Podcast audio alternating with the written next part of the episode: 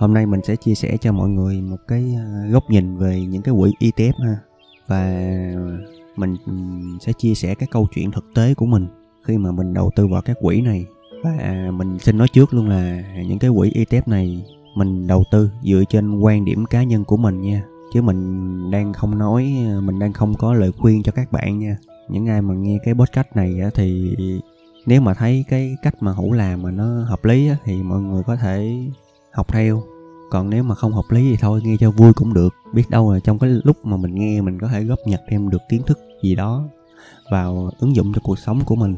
Thì cũng giống như mọi người đã biết á thì cái quỹ ETF này nè là một trong những cái quỹ mà nó là tập hợp của rất nhiều công ty. Khi mà mình mua những cái quỹ này giống như, là mình được à, đa dạng hóa danh mục đầu tư vậy á. Mình nói ví dụ ở Việt Nam mình thì có chỉ số VN30 thì những cái quỹ ETF này nè cái nhiệm vụ đó là sẽ mô phỏng y hệt cái chỉ số VN30 chính vì lý do đó cho nên mà mọi người luôn biết đó là trong dài hạn thì thị trường luôn tăng, thì cái chỉ số VN30 này lúc nào cũng tăng hết á. Nhưng mà trong ngắn hạn giống như cái đợt vừa rồi thì nó có thể giảm. Nhưng mà ờ, theo cái ờ, quan điểm, cái đúc kết riêng cá nhân của bản thân của mình thì mình phát hiện là những cái quỹ này nè nó có một cái đặc thù rất là hay mà mình thấy nó rất là thích hợp với bản thân của mình. Đó là lúc mà nó tăng á, thì nó cũng tăng chậm mà lúc nó xuống thì nó cũng xuống chậm.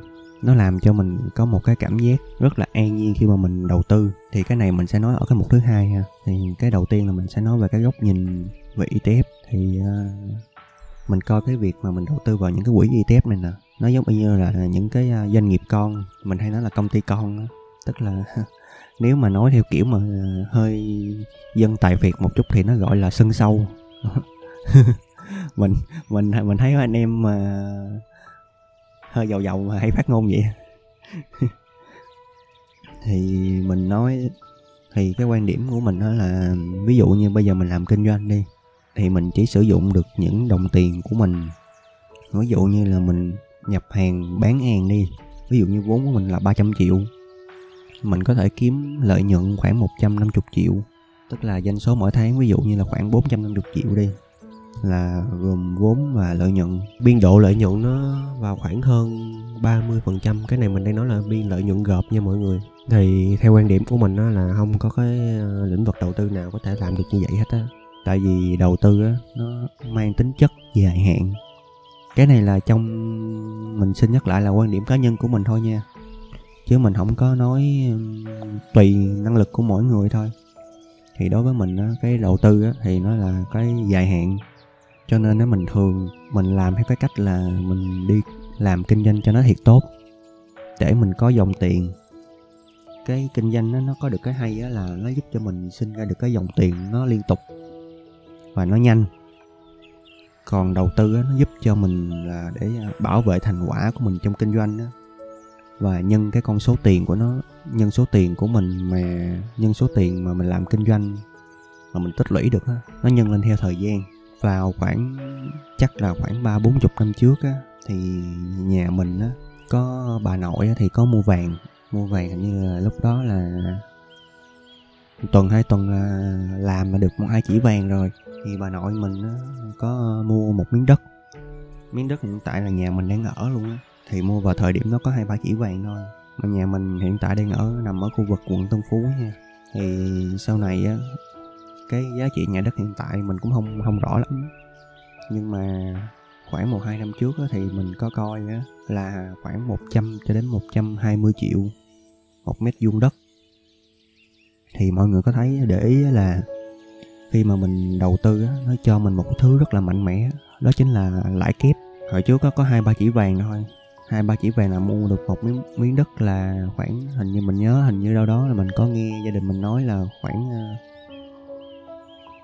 một trăm một trăm mét vuông hay gì đó. Thì sau này có phóng đường các kiểu ra thì còn được đâu 80 mét vuông. Thì cái ý của mình nói ở đây là đầu tư mà nếu mà bạn, mấy bạn mấy bạn mà đi theo con đường dài hạn á thì sẽ có một thứ rất là tốt, đó là lãi kép sau này mình sẽ có cái clip nói sâu hơn về lãi kép rồi, thì ờ, mình chốt lại là mình coi cái việc mà mình đầu tư ETF á, nó giống như là một, mình đầu tư ra một cái doanh nghiệp con của mình á. Là thì nó sẽ phát triển theo thời gian. Mình cũng nói luôn á là khi mà mình đi kinh doanh á, ví dụ như mình nói là biên độ lợi nhuận 50% đi, thì đối với mình á thì kinh doanh mình làm được vậy. Nhưng mà nếu mà bây giờ mà mình đặt thêm bài toán to hơn đi, là mình nhân cái cái số vốn của mình lên 30 triệu 300 triệu á, thì mình nhân lên, nhân 10 nó đi thành 3 tỷ. Lợi nhuận của mình, thì mình cứ nhân 10 lên là nó thành 1 tỷ rưỡi. Thì đối với mình á, là mình làm không có được nha mọi người.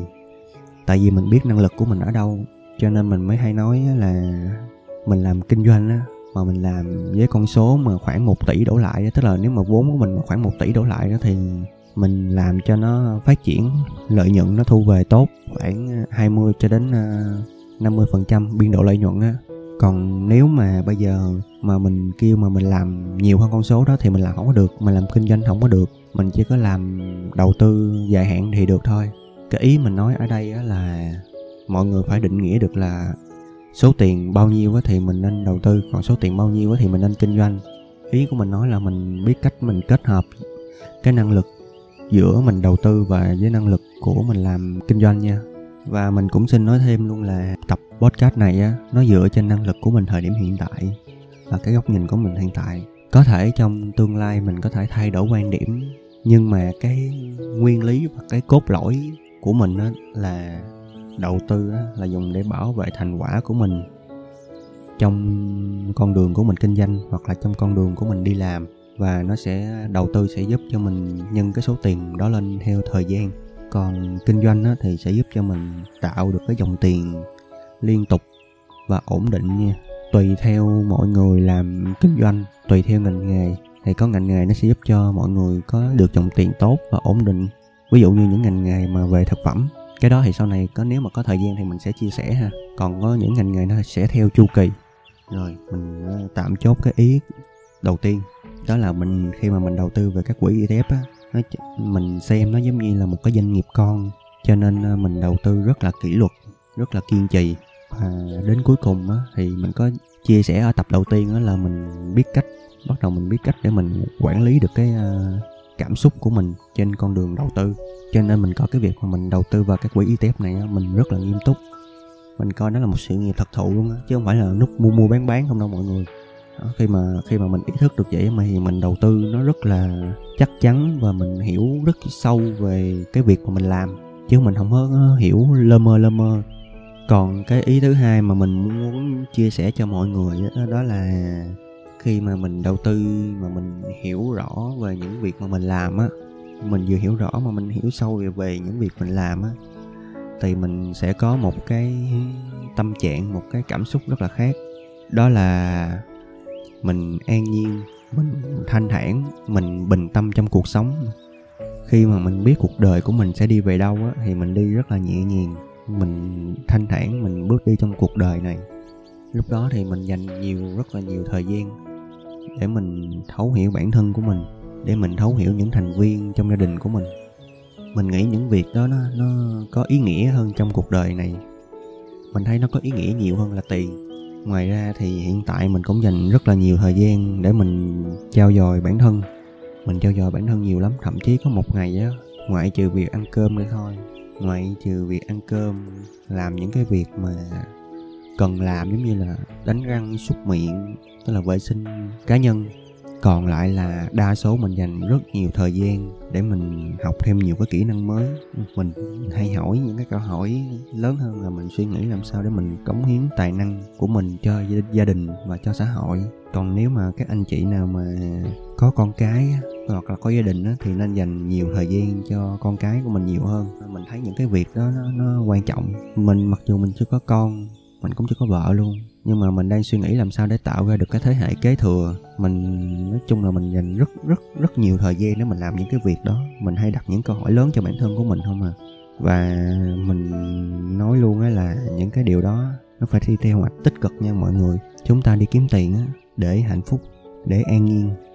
Chứ kiếm tiền không phải để sân si để phân cao thấp với thiên hạ nha. Mình là mình không có thích cái việc này cho lắm.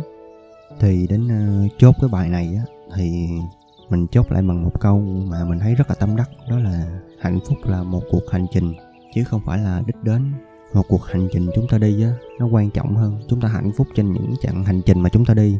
Chốt thêm một ý nữa là cuộc đời chúng ta có rất nhiều thứ để yêu thương, để chăm sóc và chúng ta đừng chỉ có mỗi tiền. Cảm ơn mọi người rất nhiều. Cảm ơn mọi người đã nghe cái bài podcast này. Mình hy vọng là cái bài chia sẻ này sẽ lan tỏa được với nhiều người hơn, sẽ chia sẻ được cái góc nhìn của mình khi mà mình đi đầu tư vào các quỹ ETF ha. Rồi, cảm ơn mọi người rất nhiều. Hẹn gặp mọi người vào những số podcast tiếp theo. Nếu thấy cái bài podcast này hay có thể chia sẻ đến cho bạn bè, cho người thân để lan tỏa được những cái tri thức này. Chào tạm biệt mọi người. Hẹn gặp mọi người vào những tập podcast tiếp theo. Bye bye.